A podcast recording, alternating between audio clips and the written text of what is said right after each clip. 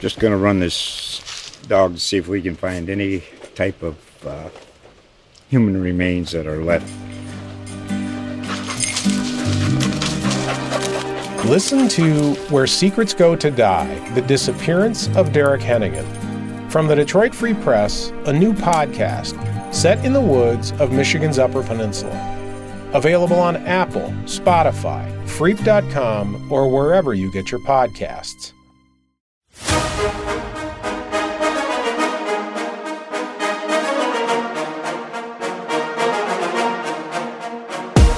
Hey there, everybody. Welcome into Hail Yes, a Detroit Free Press podcast about University of Michigan athletics. I'm Tony Garcia, Michigan beat writer for The Free, joined by Rainer Sabin, our Big Ten insider.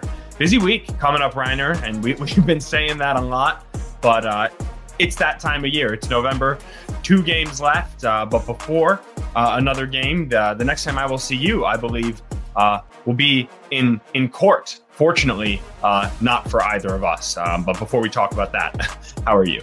I'm doing well. Yeah, it should be an interesting week. Uh, Jim Harbaugh versus the Big Ten is arguably more compelling, interesting theater than Michigan versus Maryland. But uh, there are there is still a game to be played, and uh, football is why we're here.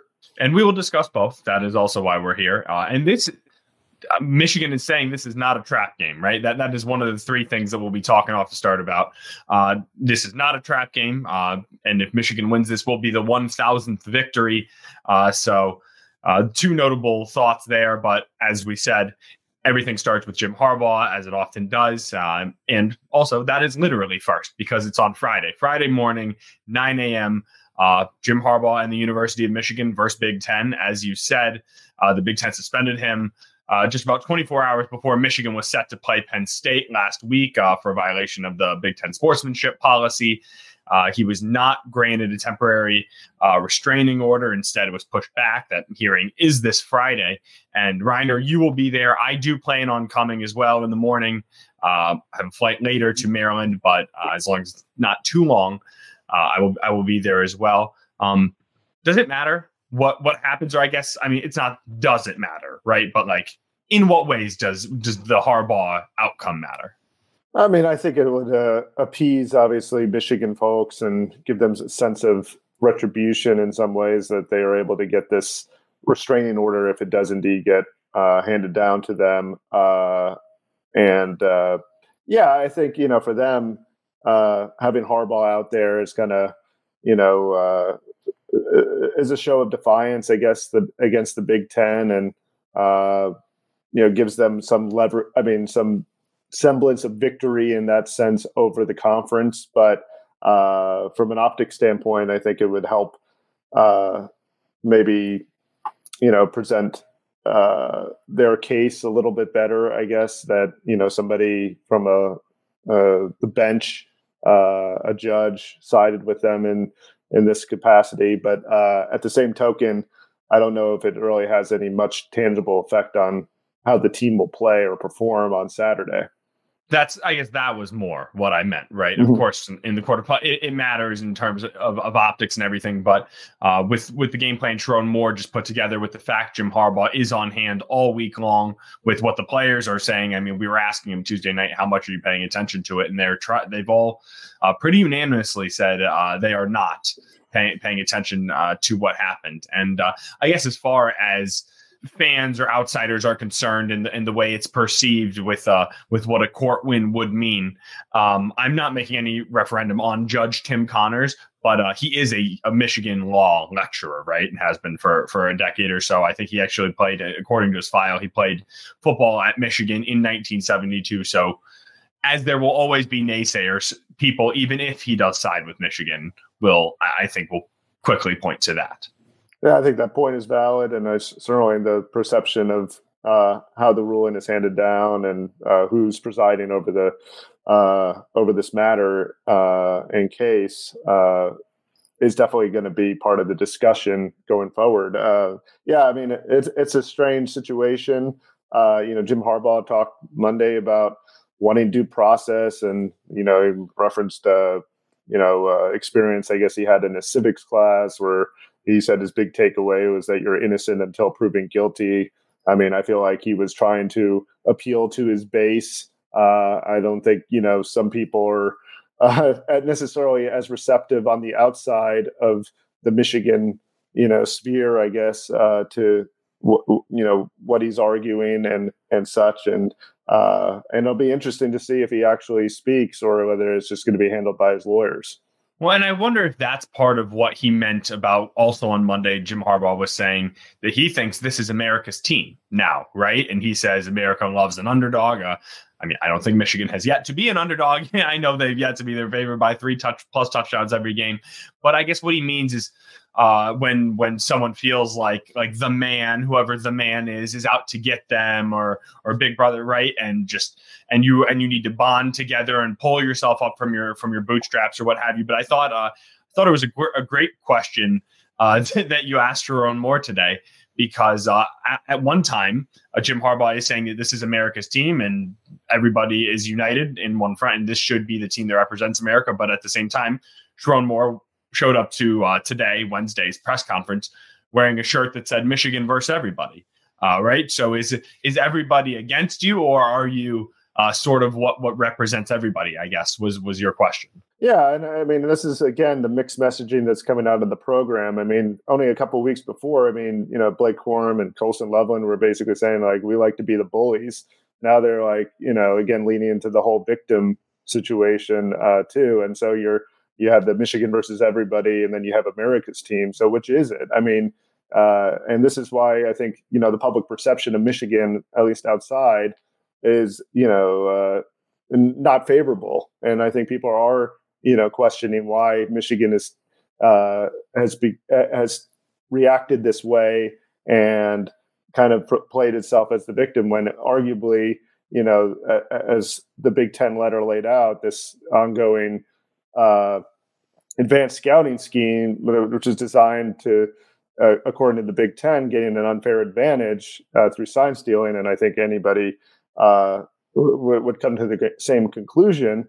Uh, was go it was going on many years, and you know, I mean, arguably you can say that you know a lot of these other programs that were potentially affected by this, they're the ones that are the victims. So, like, I mean, you know, I think some people are a little bit outraged that Michigan has taken the same that you know are, are tried to put forth this idea that they've been somewhat persecuted in this whole matter. And you know, I think that's why the reaction after Sherrone Moore's uh, post game interview was so strong. And some people are questioning why, you know, he presented like you know again that it seemed like Harbaugh was you know gone. I mean, he's not even suspended during the week. I mean, he's missing a game, and they've shown they've they're undefeated four and zero oh right now in games that he hasn't coached.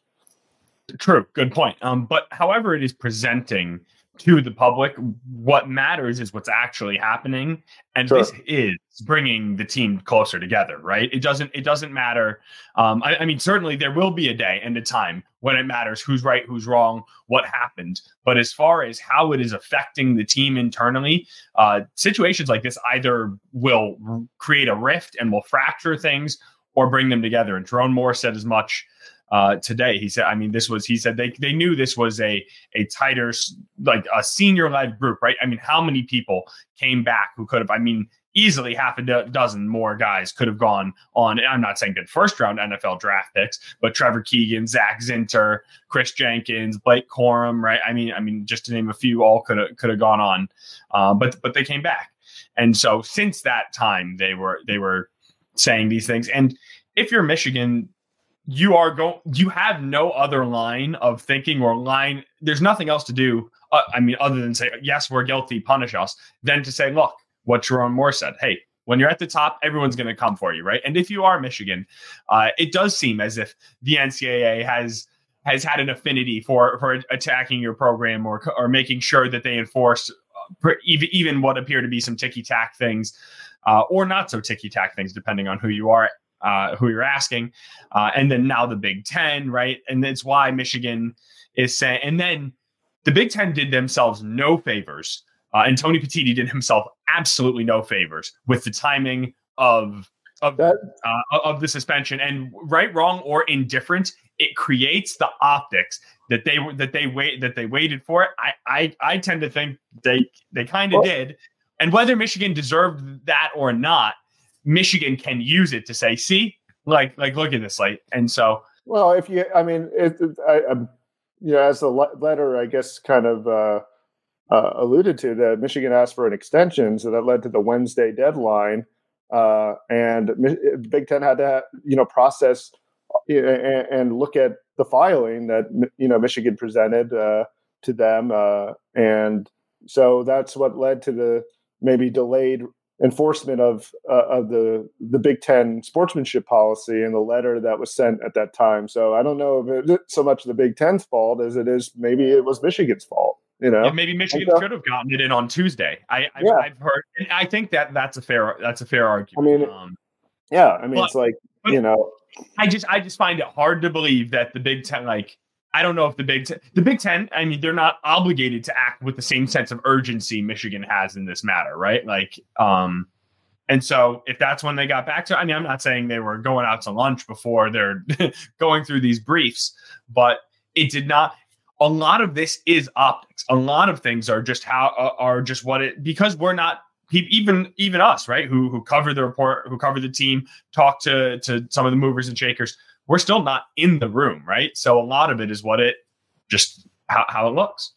Perhaps, yeah. I mean, I, I agree. I mean, I just think you know, again, it's it's hard for Michigan to sell the idea that you know, on one hand they're America's team, and then the, on the other one they're like the Expendables. I mean, they're like uh, you know, exiled from society, and they're you know they're fighting against you know everybody. Uh, so which is it? I mean, and that's the question that they have to answer themselves.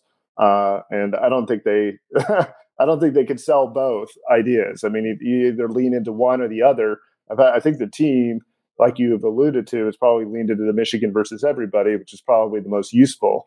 Trying to present yourself as America's team is not the most useful. I mean, the Dallas Cowboys haven't won a Super Bowl since 1995, so it hasn't worked for them very much. So maybe Michigan should take the Michigan versus everybody uh, way of doing things. Right. And the team that uh, Jim Harbaugh mentioned by name this week was not the Dallas Cowboys. It was actually, in fact, the Green Bay Packers when he was talking about uh, what Michigan could do this weekend when Michigan goes for its 1000th win, right? He mentioned how the Green Bay Packers, the winningest NFL team, uh, in in history. Uh, Valdosta, Georgia, they had like 794 wins. Valdosta, Georgia, in high school, 951 wins, and then he said the Michigan Wolverines, NCAA football, 999, uh, going for win 1,000. And so that is another layer. Uh, of of this weekend, right? Uh, so m- maybe Michigan does not need Jim Harbaugh on the sideline to beat Maryland, but uh, Mike Elston, defensive line coach we talked to today, sure uh, said it would be a shame in his mind if Jim Harbaugh was not there uh, for this week. Uh, Sherrone Moore said he's like he's like, hey, as far as I'm concerned, it's Jim Harbaugh's win anyway. I'm just the guy uh, holding it down. But uh, that would that would be a little because Jim, Jim's been talking about this for, for a little while, right? And he is he always loves to be like right. He loves to call on Jack Harbaugh and Mister Michigan history buff. I mean that I think that would really sting for Jim if he wasn't there on Saturday. I would, I would, I would think so too. I mean, just judging by his, uh, uh, you know, affinity, you know, for the program, and you know, his knowledge of the history, and having grown up in Ann Arbor, and you know, his dad being the assistant coach there, and being a ball boy, and uh, all the way till now. I mean, playing, I mean, playing as a quarterback for Bo Schembechler, who uh, is the most iconic coach at Michigan, and then you know, going forward uh, uh to being the head coach uh, starting in 2015 to now, and then you know getting the program to this point where you know they've had a lot of success in the last few years. Um, although then that success is being called into question, obviously with the related to the you know Connor Stalions manner matter, and uh, it's just a peculiar time to be going for your thousandth win because again there is so much uh, scrutiny on the program for all this other bad stuff that it kind of blots out you know the significance of this moment and this milestone achievement because people are questioning whether even if, this win will stand you know because or not this win but the previous wins that led up to it will stand especially if they're well you know if the ncaa ultimately vacates them although i don't know uh, what that will really do uh, other than affect the record books you know whatsoever. But that's that's another uh, layer to this whole thing uh, what could possibly be taken away down the line. Right. And you could Michigan have another chance for for its thousandth win, sort sort sort of thing, right? Um, but I guess that's those those questions are going to get answered. Uh, but but in in the here and now, I mean, Michigan. Jim Harbaugh said at the beginning of the season, he said, in our wildest dreams, we were hoping on the eleventh game to be going going for a chance to be eleven and zero oh and a chance at that at that win. He said, if not, maybe in that last game against Ohio State would have been the next best thing, right? So, um, I mean, when he was asked about this uh, mid like so there's like a in in history right? There's ad there's bc right? We need like a between suspensions right? Like suspension one this is suspension two like in between suspension when we had cool jim right? When he said he was going to be when we had cool jim for four weeks. Uh he w- he was talking about all the different things that he wanted to do in the program to do for the thousand right. so mm-hmm. uh so it, it does matter but um we might be getting ahead of ourselves if we just write this up as a, as a thousand as the one thousandth win. Excuse me, easy enough for for me to say because uh, Quinten Johnson, uh, defensive back, uh, said that they were all in a meeting. Michigan was in a meeting uh, earlier this week, and some of the players said this might be. They called it the best six and four team in America. Now, what that says, I'm not sure, but uh, but Michigan is not taking Maryland lightly. Uh, and the Maryland does have something that Michigan has not seen this year, and that's a good passing attack. Yeah, I think it'll be interesting to watch. I mean, uh, you know, last year they were able to move the ball quite well against them. Uh, you know, Maryland, uh, and that was with a different OC, Dan Enos. Now they have Josh Gattis, the former Michigan OC, but uh, you know, again, it's it's Locksley's emphasis is on offense. That's his background. Mike Locksley, the head coach, and so uh, they've always shown that they can move the ball pretty effectively uh, since he's been there uh, at Maryland. And so, uh, yeah, I think it's going to potentially be their biggest challenge defensively for sure, because, um, you know, the one thing that Michigan has sometimes struggled with is mobile quarterbacks. Taulia Tagovailoa is uh, a mobile quarterback. Um, and so I think that uh, containing him in the pocket, you know, trying to uh, prevent the fact that you know he can extend plays and, and get guys open and uh, uh, limiting him is going to be a, probably the biggest challenge so far this season as far as a, a defense is concerned. Yeah, Mike Elston, the defensive line coach, again uh, helped helped me understand uh, the, the, Michigan's game plan a little bit better today when we were asking him about that because he was talking and you could really picture it, right? If you've watched any of Maryland f- football, there are times he said it's not about scheming up one on one matchups. This week is about moving as a unit. And that made a lot of sense to me, right? Because there are times where you can dial up a free edge, like uh, get a linebacker, right? Just with a full head of speed downhill and to, to Leah, little to whatever you want to call him, just hits a little shake and and a free rusher. I mean, he just blows right by him, right? And so uh, Elston said it is it is about moving as one, collapsing the pocket around uh, Taulia, and if he does escape the pocket, it's fine, so long as that escape is backwards or sort of out out and funneled back, right? Not stepping up uh, and, and, into the middle. And um, just taking a look at, at, some of his numbers a little deeper, uh, if Michigan Michigan is going to win this game, likely, but certainly uh, if they are able to generate pressure because uh, Tagovailoa is completing just 38.6% of his passes this year when he's under pressure, four touchdowns and uh, and four interceptions. When he's not pressured and he has a clean pocket, 73% completions, 18 touchdowns. So uh, I mean, just get it. But but also one more number for you, Rainer. Uh, it's not just about like we said, getting pressure with the blitz because he's actually good against the blitz. He completes 59% of his passes, has 14 touchdowns, and two of his picks, right? So it's not like all of his interceptions. He has eight interceptions. Only a couple are coming uh, against the blitz. And so it's not like, oh, if you need pressure, just send more people and then he's going to mess up. No, it's about the right type of pressure. You can bet though that Josh Gattis is going to have some stuff schemed up, uh, particularly for this game. They probably saved some stuff too, because I mean, he, you know, he left on some kind of you know not so great terms when he when he departed, and uh, um, you know, and so I think yeah, there's there's probably a little bit of bitterness uh, on his end. So I, I, would assume he's probably got some interesting things uh, planned for for Michigan. He's going to pull out all the stops to try to try to get some kind of uh, personal retribution, I guess, maybe against uh, even though he left voluntarily to go to Miami, uh, that ended up being a disaster for him, and which led him to Maryland to reunite with Locksley, who was uh, with him and kind of uh, you know helped mentor him a little bit when he was at when they were both at Alabama. Uh, you know, it's interesting also that Michigan is using Alex Orji as the scout team QB. I mean, we heard about Alex Orji perhaps being the greatest kick returner of all time, according to Jim Harbaugh, and uh, well, that hasn't quite um, materialized. So I guess I mean this is what generally what he's uh, you know, kind of been used at uh, to help give these kind of looks uh, because of his mobility. Um, he's definitely played uh, mostly as quarterback, uh, and you saw him at the end of the Michigan State game, you know, score a touchdown as a runner. Um, you know, at the at the end of that game. So uh, it, it is interesting that they're using him as the scout team quarterback just to get that that mobile look uh, that you know Taulia Tagovailoa presents. Of course talk about oh, it can do a lot more in the passing game than say Orji can.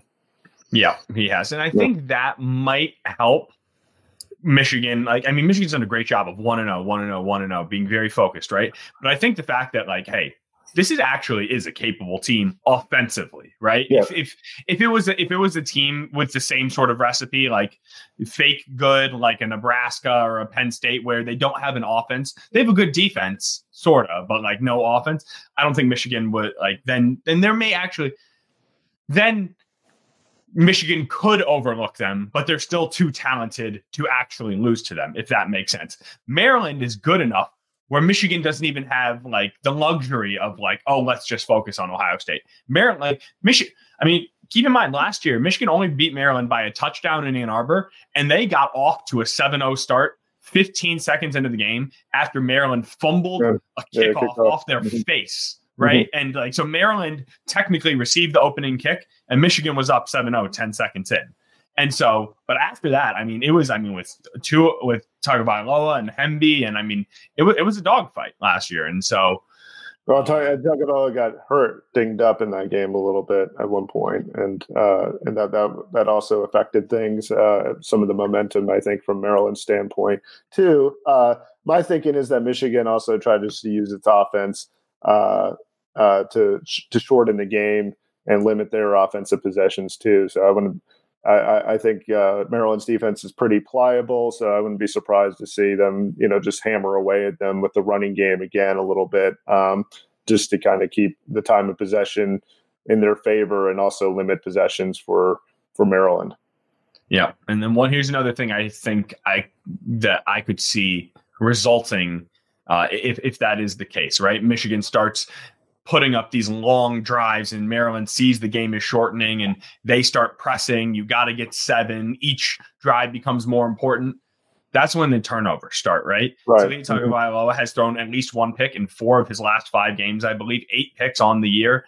Uh, he is he is susceptible to the to the turnover, and so that's so. If and I mean Michigan has won outside of the Bowling Green game, I believe Michigan. I don't think Michigan has been on the wrong side of the turnover margin in a game this year. And so, yeah. Uh, I, I, and, and Maryland's just not a very disciplined team. I mean, they're you know they never have they never have they never have been under Locksley, and it's just uh, it's been their kind of uh, Achilles heel in a lot of ways. I mean, the turnovers and penalties they you know they tend to shoot themselves in the foot, which is why they can't win these big games How, generally how many times have we watched this exact same Maryland thing, right? I mean, 3 and 0 3 0 in the non con, right? I mean, this year mm-hmm. they even, I mean, they even more sort of Charlie Brown you with the football. They went, they got to 5 and 0 because they rattled off a couple Big Ten wins early. And it mm-hmm. was, and then I, I mean, even I, uh, so I, I can't remember. I think I did put them like 24 25 in my AP poll. Uh, they never cracked the rankings. They got up to 26. They never actually were ranked, even when they were 5 and 0. Uh, but I remember Mike Locksley, if you remember when we were in Indianapolis in the summer, he was saying, like, we're talking about Big Ten championships, right? Like he's like before he's like he's like you never heard us say that word before this year, but but now like we finally think we have systems in place, and uh, that sounded really good five weeks ago when uh, when it, when they were five and zero oh or six weeks ago. But um, I mean, they had a four game losing streak, and although they do they do have a little bit of momentum, they just beat Nebraska on the road. Uh, for what that's worth on a field goal as time expired. But you you sort of transitive property this out. Both Michigan and Maryland played Nebraska at Nebraska. Michigan was up 45 to zero. Uh, Maryland needed a, a, kick as time expired. So just for what it's worth. Yes. Um, mm-hmm. Now's now's the time for a break. Uh, and on the other side, this is the first game that we will predict. We will bring in Andrew Burkle, uh, and we'll uh, we'll take a look at the picks all around college football. Uh, don't go anywhere. This is Hail Yes.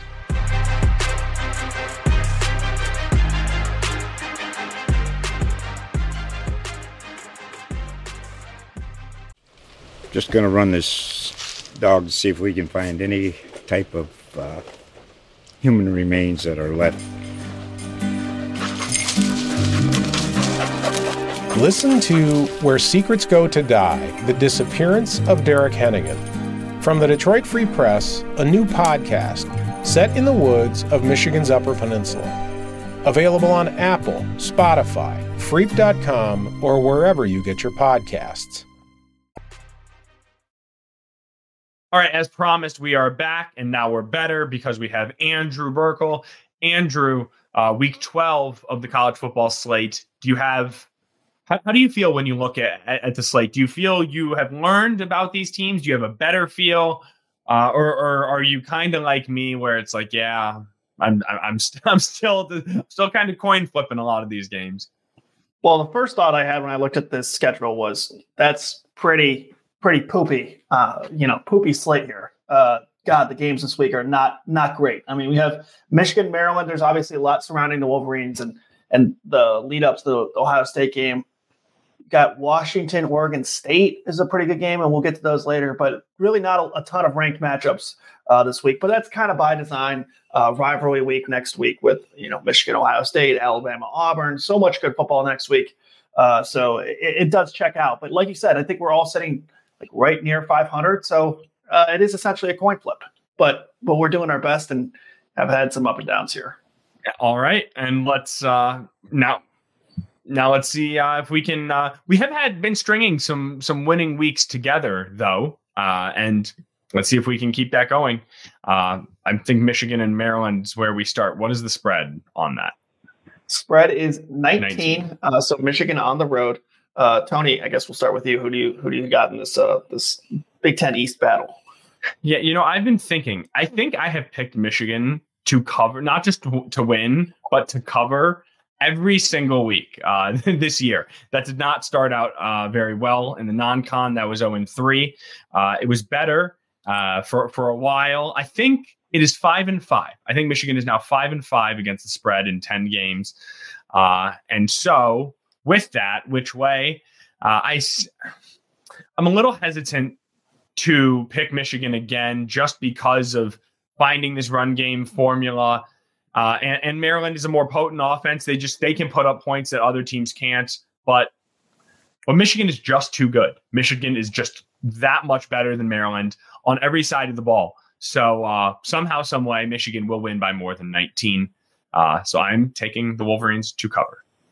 Yeah, I went back and forth on this one because I mean Penn State absolutely demolished Maryland, and they have a really good defense, just like Michigan does. And um, you know, but at the same token, I just think maybe with all the stuff that's been accumulating uh, lately, I don't know if Michigan has its another crisp performance. There was a lot of emotion in that Saturday game against Penn State, and you know the uncertainty again of whether Harbaugh is going to be there or not be there uh, factoring in and hanging over this entire week of practice. Whereas like we didn't really know anything until till Friday. It wasn't really that didn't feel that palpable as it does now, where uh, the the Harbaugh uh, suspension has already been experienced, and then you also don't know again whether he's going to be there for that uh, you know opportunity to achieve the thousandth win. So.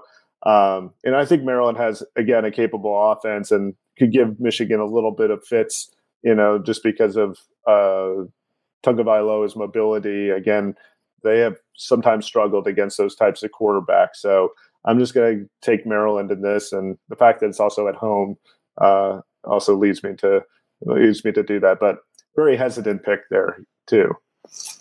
Not dogging you at all uh, about about the pick, but before we get to Andrew, uh, I, I, would almost argue, Rainer, that your point sort of helped helped helped sort of the, the Michigan side of the argument. Just last week, there was even more uncertainty, right? It was that last minute, and uh, and that's when you find out Jim Harbaugh can't go, right? You would think that would sort of throw them for a loop. This week, uh, they're preparing for it all week. If he's there, great. If not, okay, that's all right too. Um, and so I, I just think that that that that was it's it's interesting how we both look at that differently, right? Like that was part of my rationale for like, oh, things have sort of settled and normalized a little bit.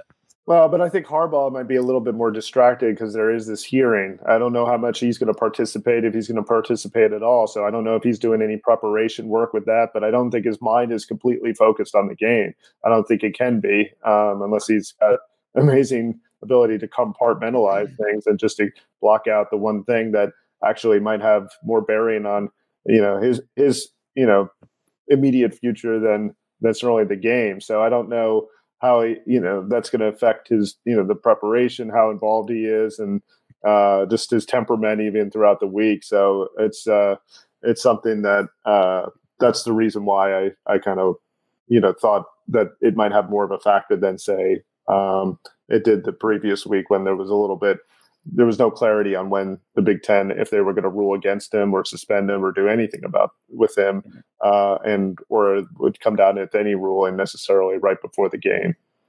I'm gonna I'm gonna stay on the same line of thinking as you here, Rainer. Uh, 19 just kind of it feels like this should be more like a 17 point spread to me. Uh, Maryland is not not bad. Uh, they move the ball up and down the field, um, but they, they kind of beat themselves, which is obviously why that spread is so high. But I I don't expect uh, a, a, total blowout here. And and the other thing is, you know, you can say it's not going to be a trap game. You can talk about it not being a trap game.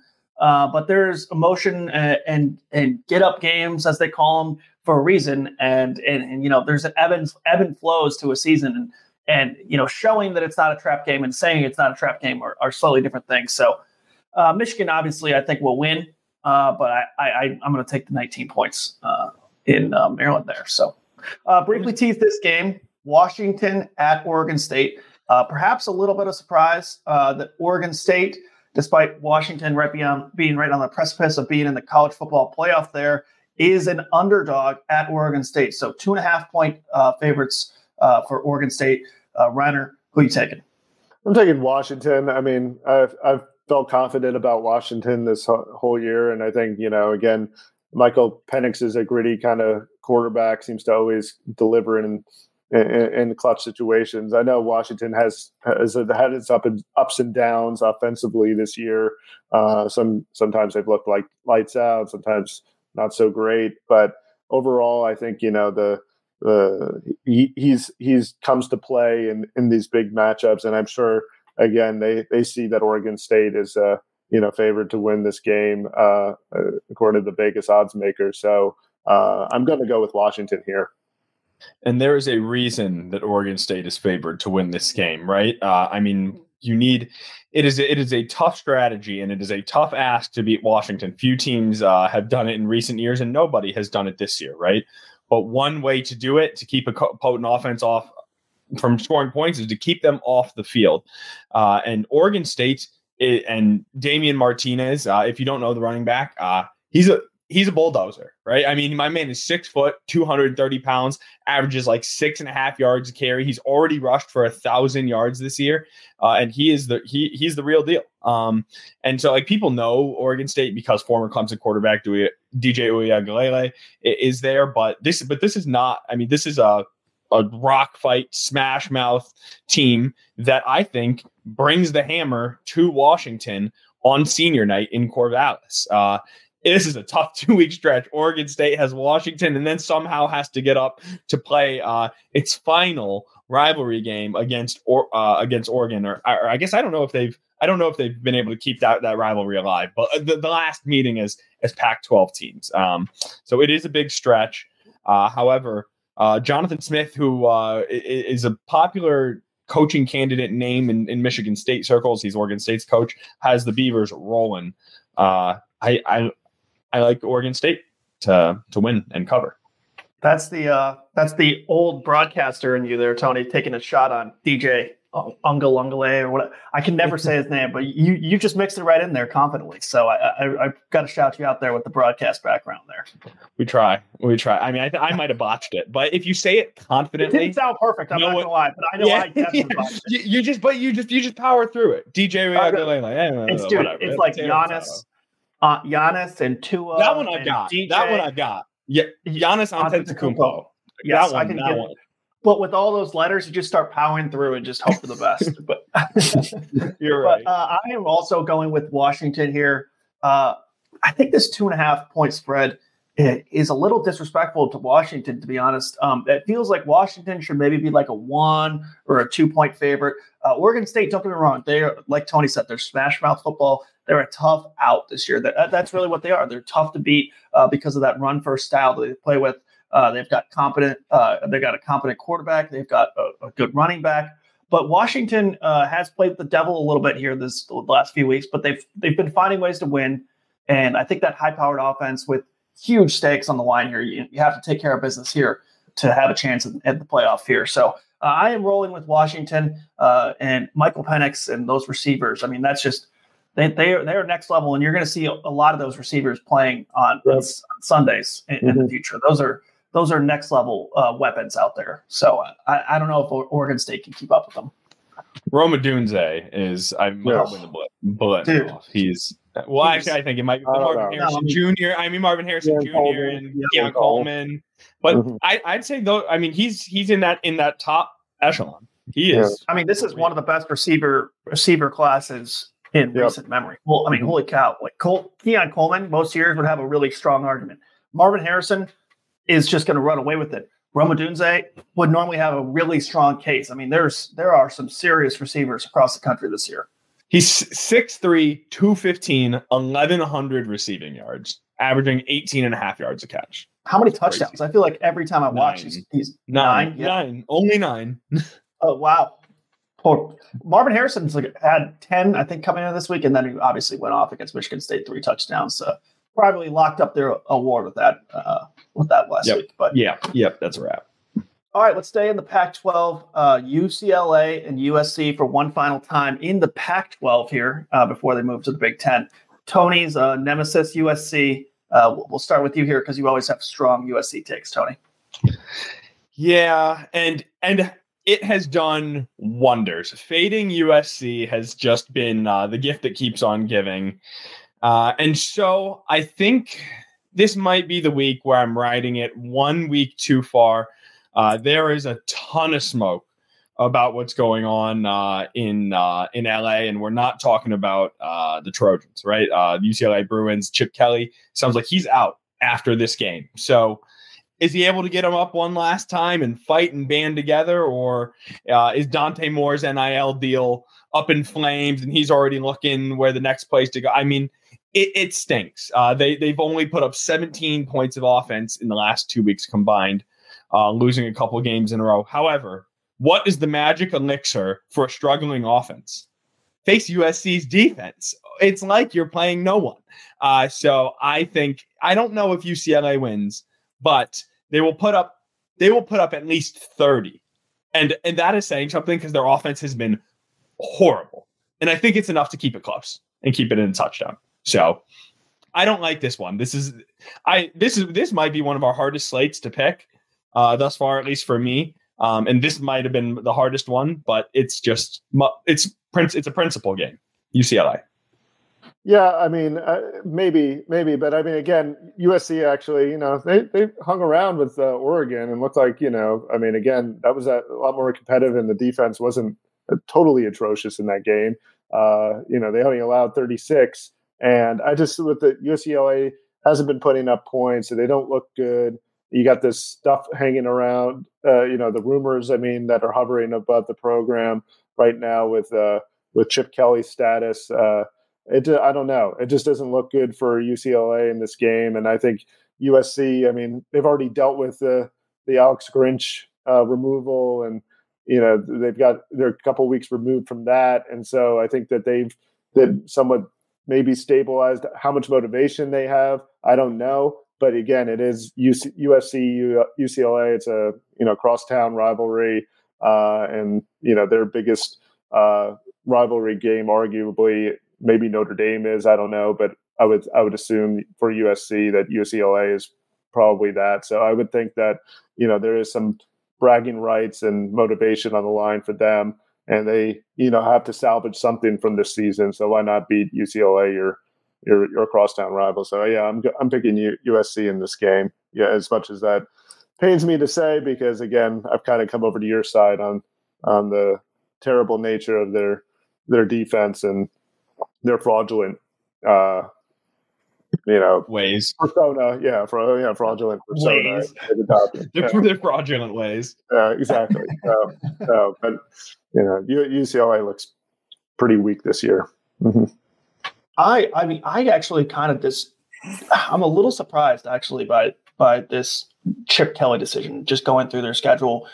First of all ucla moving into a really tough conference here with the big ten. I mean you can like the, the big ten of this year of your of yeah yesterday or whatever they whatever that state saying is is it's not there anymore. I mean, I, don't laugh at me, Tony. The yesteryear, yesteryear. I couldn't think of the stupid saying. uh, but the Big Ten of your yesteryear is no longer there. I mean, this is gonna be a tough conference, and some of their some of their losses this year, like, have been close games. Like uh, Oregon State on the road. Okay, that seems like a tough game at Utah. You know, they beat Washington State, who's actually been kind of a tough out this year. Uh, on the road at Arizona, who's now ranked. Like those are their losses this year. They only they like I, I just think that the that they may be overreacting to the season here. Uh, with that said, uh, USC's offense has been really you know no matter who they've been facing, they've been putting points on the board. Uh, 27 at Oregon, which was a really tough spot. 42 against Washington. 50 against Cal you know, 32 against Utah, who is always tough to score on. I mean, I mean, I think that that this is going to become uh, too hard for UCLA to keep up in this game. So uh, I am rolling with the Trojans, but like you said, Tony, it's kind of a weird game, and I, I don't feel that great about that pick either. So final game here, moving to the SEC, uh, Georgia at Tennessee, uh, 10 point favorites. Uh, Tony finishes off here. Yeah, I I feel really good about this pick, which is certainly something to worry about. But Georgia is a much better football team than Tennessee. I like them by much more than ten points, so I will take Georgia to win by more than ten points. That's kind of the extent of my analysis on that one.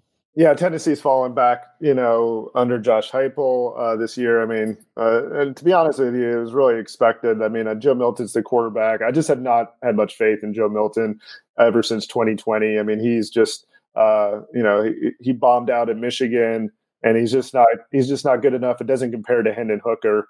And I mean, you know, the they also lost, you know, some obviously high profile receivers with uh, Hyatt, you know, and, yeah, Jalin Hyatt, and so like it's uh, it just hasn't been a they're they're just not as strong a team across the board as they were last year. And Georgia, it started looking like they're getting their momentum going, especially offensively. Brock mm-hmm. Bowers is back.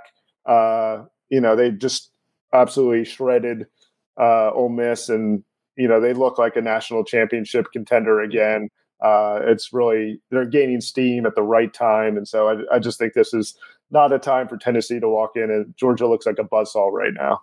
Totally agree. Uh, I was the only thing that threw me off for this game was that spread of ten points. I was like, really? I mean, I, I just don't know what Tennessee has shown uh, that they are on the same level of uh, as you know nearly a two a one score game, kind of flirting with the one score game, ten points.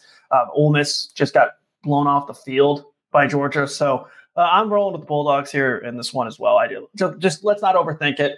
Uh, you know, Tennessee not as good as Georgia. Got to pick the Bulldogs. Uh, plus, Georgia still has a lot to play for here. Um, because they've been kind of kind of slept on for the last few weeks by the college football committee. They finally got that number one spot and I, I doubt they want to give it back uh, with the poor performance against Tennessee. So, uh, yeah. And one final note here: Michigan five, four, and one against the spread this year. Tony, uh, they did they had that push. Remember earlier this year? Yep. Uh, That's right. Got got IT, got research on that one. So, uh, thank you. I'm glad we got. I'm so glad we got Tony Reale on uh, on there on, on, on the back end.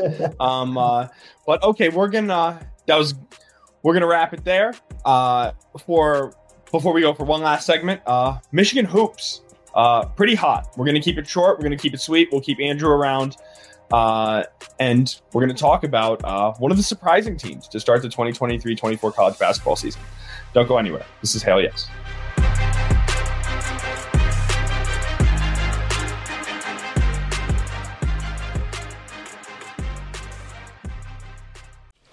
Just going to run this dog to see if we can find any type of uh, human remains that are left.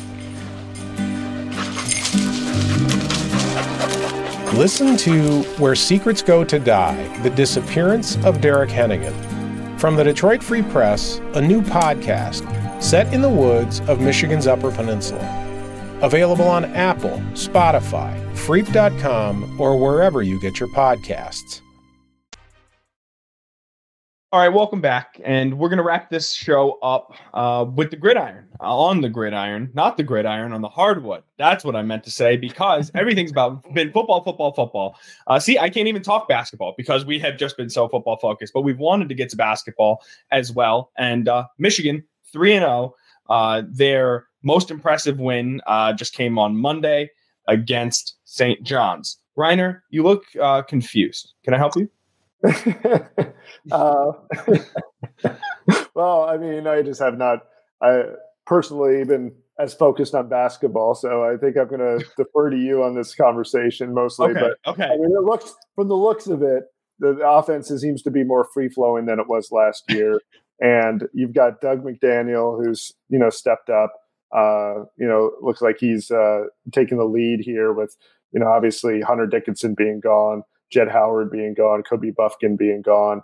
Uh, and you know, maybe there's addition by subtraction with Hunter Dickinson because everything seemed to go through him last year. I mean, you know, it, it was uh, uh, something like that. I mean, from from you know my observation, I guess, and you know, in, in something like uh, when you move on from a player that does suck up all the attention and uh, maybe the whole offense goes through, and it has to be more democratic than that allows other players to step up and maybe feel like they're uh, counted on and have more interest in, in contributing to the offense. So I don't know if that's your observation, but I think that there's some kind of tangible effect there. There is no maybe about it. It is 100%. Uh, and it's not that Hunter Dickinson is not a tremendous college basketball player because he is. Um, it's that this team, like, I don't need to see any more. Like, I don't, I don't know what this season is going to hold, but the combination of these parts and and this has surprised me. Uh, looks so much better than last year, right? And and they and arguably the the if you looked at both rosters and you picked the three best basketball players on either team, they would all come from last year's team. It would be Hunter, Jett, and Kobe, just as straight hoopers. But I mean, but as you said, I mean, the offense is flowing, the ball is moving. Uh, I mean, in all three games, someone has scored a career high. Dug McDaniel set a career high. Then, um, then I mean, Nimari Burnett has a career high. Uh, Olivier Nkamhoua just missed a career high. He had 25. Will Tschetter had a career high with 20. Right? I mean, it's different guys who are doing it. But one guy who has really impressed me is Terrance Williams. Uh, I was pretty tough on Terrance Williams last year, not in the in the way you are on on on professionals because these are just college athletes. But at the same token, uh, the, the, team needed more from him and did not get it. I think if there was one, I mean, you, you could blame Hunter for for being for sucking up all the oxygen. You could blame Jett for just being sort of a for not playing on defense and not trying those both of those things. But if Michigan had gotten mediocre, I mean average production at the four position, they cakewalk, cakewalk to the NCAA tournament. And and Terrance Williams has just taken it in stride, and and he looks like a new player. He looks like the step they looked they had hoped he would take last year. Uh, I mean, I think he has more than 12 points in all three games. He didn't score. He scored more than 12 points one time after the Eastern game last year, which was game two.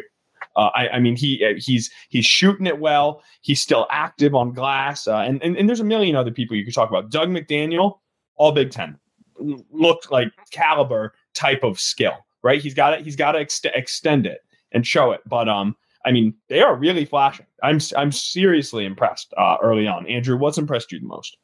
Yeah, I mean, I think basketball is such a funny game, right? Because you watch you watch Hunter Dickinson last night go for 27 and 21 against Kansas or against Kentucky for Kansas, mm-hmm. um, and it's just like, wow, you know, it must be really missing missing him.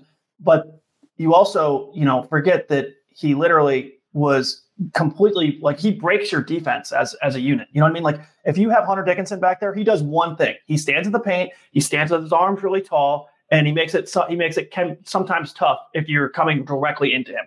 Outside of that, he he is he is not a, a great or useful defensive player. Um, so he, he's pretty good rebounder too. Obviously, put up 21 rebounds last night. Yeah, so but he's not a good the, rim protector. No, no, not at all. But he just stands. if you get him out of position, it, it's over, right? He he's not good at rim protecting. He's not good at he he's just kind of takes up space down there. Well, now you've seen all the benefits of of you know Dug McDaniel being able to to to have more space to cook. Uh, you know, the offense seems more free flowing, and it's you know it's it's early. Uh, I think Michigan could maybe struggle a little bit in the half court, which is where Dickinson carried them last year uh, it, when they fa- facing tougher competition. But they they look athletic. Um, they they they seem you know faster, uh, and and they're scoring a, a, ton of points. I mean, ninety three points per game. I mean, yeah, I know you're not playing the greatest competition, but uh, there's other teams who are not playing great competition who aren't scoring 93 a game. So, uh, well, uh, the yeah. offense, which was maybe the question mark, has looked pretty strong. The competition, though, I mean, it, it's hard to assess because again, those the first two teams won their conference championship. Uh, you know, uh, North Carolina, AT, um, uh, Asheville. Asheville, North Carolina, yeah, UNC Asheville, yes, and then also uh, Youngstown State, and then St. John's, obviously being coached by Rick Pitino, though they lost to Pace University in the exhibition season. So I don't know what you know to really make of uh, St. John's, especially since they brought in a, a, ton of transfers, and you know it usually takes a couple months to uh, work that out. I mean, that's been the case with uh, Eric Musselman in Arkansas, where it it's usually takes two months before that team rounds into shape, and they look really good by January or February. So maybe that's the case with St. John's as well. Uh, I mean, the other thing that's interesting is, I mean, I guess maybe we kind of overlooked, you know, going into the season.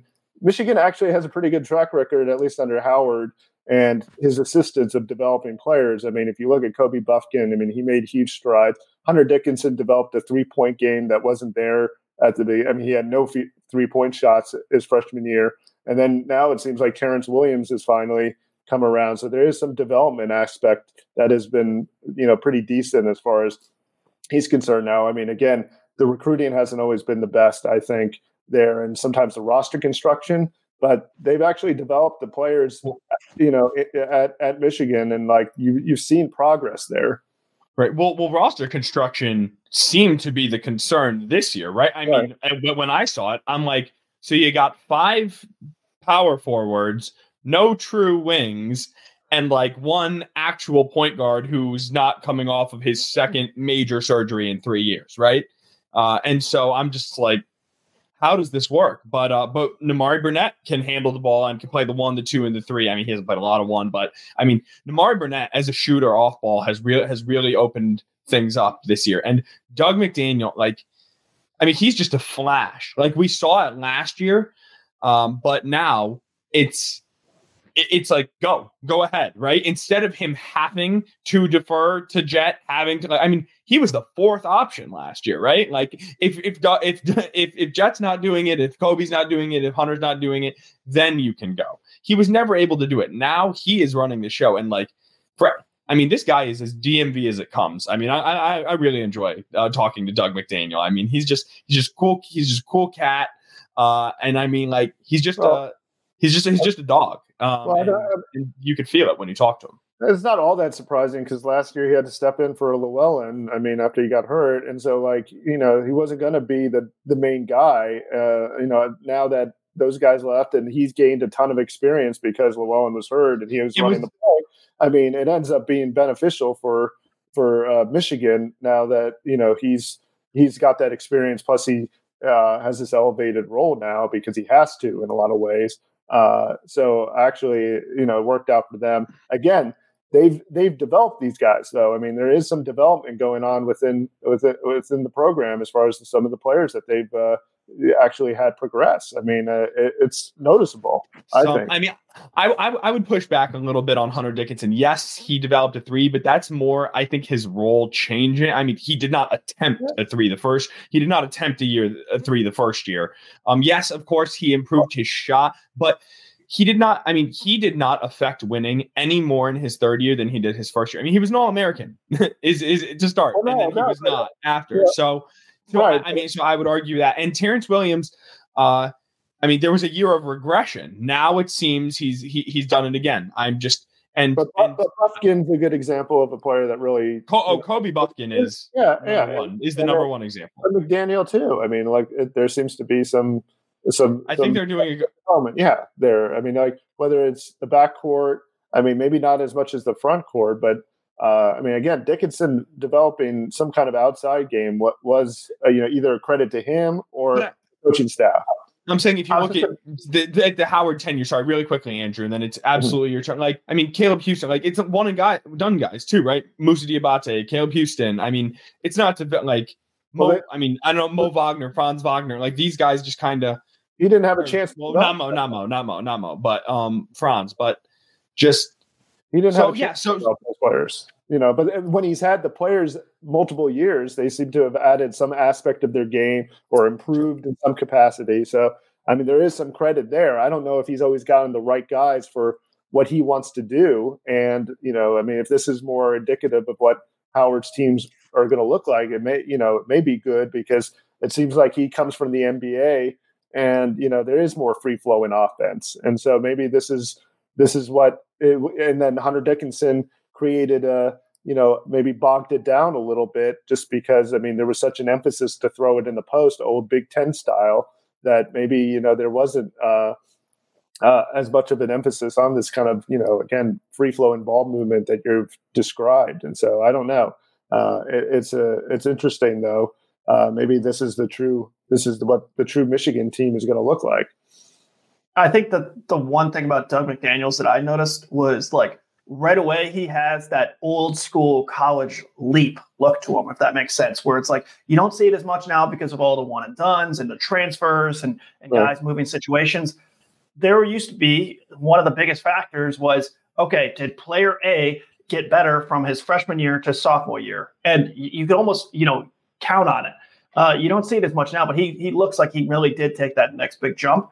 Uh, and then just to kind of like, uh, you know, you guys' debate as far as Dickinson, I think you kind of got both are right. Where Dickinson did add the three point shot, but I think Tony's point is that he didn't necessarily improve at the stuff that he could have to improve winning basketball, like you know his boxing out or you know his his rim protection stuff that actually is probably going to help him in the league more than anything and help his teams win because that's what in modern basketball you need your centers to do. They need to box out, they need to rebound, they need to protect the rim, and they need to be able to catch lobs. And Dickinson, those are probably his his his four biggest weaknesses. But he is so elite with touch uh, and around the rim, and, and, and you know, and scoring and offensive rebounding. Um, so he does have skill sets that are undeniable. You know, and also Juwan Howard, if you if he's developing a big, I mean, I you, Juwan Howard was not a three point shooter, right? Like you're the reason you go to play as a big for Juwan Howard, it would be developing his image, right? That's what these guys have said. So, um, I mean, of course, you can teach someone to do something that was not your skill set, but um, I just, I mean, I think I don't want to get like. I'm not trying to take the credit away, but like Howard Isley and what he's done with this offense That's- deserves yeah. a ton, Oh yeah, deserves a ton Howard of credit. A ton yeah. of credit. Howard and the staff, and it's clear that you know Phil Martelli is a excellent coach and has an excellent track record. So, I mean, you know, it's not like uh, you know Howard's absence is going to kill the the you know progress, and, and you know in some ways maybe you know Martelli can bring something more than Juwan Howard has. I mean, he's got a lot more experience for sure, and uh, has a much greater track record of success uh, as a head coach. so far so good uh, right and uh, i guess michigan basketball will see if he can keep going friday against long beach state uh, and then that's their last game at home uh, for for a little while for a couple weeks. Uh, they then head to the bahamas for the battle of atlantis uh, which starts on wednesday uh, november 22nd against memphis. All right uh, that'll do it for this episode of hail yes uh, thanks for listening. And uh, thanks as always to editor in chief Nicole Avery Nichols, executive editor Anjanette Delgado, sports editor Kirkland Crawford, audio engineer Robin Chan, uh, and sports editor and show producer Andrew Burkle, and co host Rainer Sabin. Uh, please rate, review, subscribe. Uh, as you do, as they say, uh, it is very helpful. And stay tuned to freep.com for all the latest.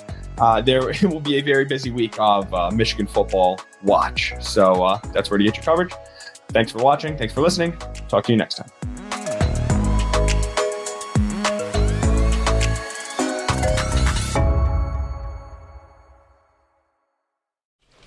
Just going to run this dog to see if we can find any type of uh, human remains that are left.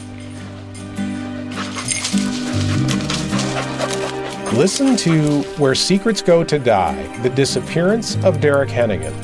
From the Detroit Free Press, a new podcast set in the woods of Michigan's Upper Peninsula. Available on Apple, Spotify, Freep.com, or wherever you get your podcasts.